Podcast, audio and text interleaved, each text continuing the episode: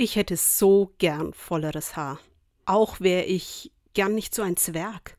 Na gut, fünf Kilo weniger würden auch nicht schaden, aber dazu bin ich zu faul.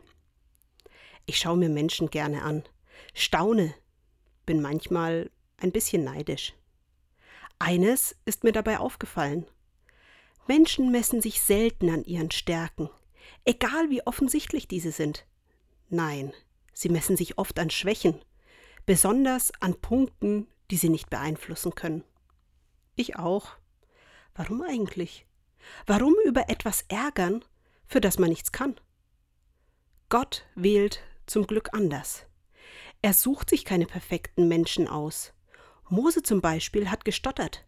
Er hatte Angst vor dem Pharao, wollte nie in der ersten Reihe stehen oder gar ein ganzes Volk durch die Wüste führen.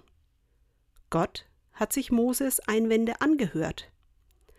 Er hat Mose seine Schwäche nicht genommen. Er hat ihm Hilfen gegeben. Mose hat sich schließlich auf das Abenteuer eingelassen. Ich muss wohl auch mit meinen fünf dünnen Haaren leben. Vielleicht sind diese wirklich nicht das Entscheidende.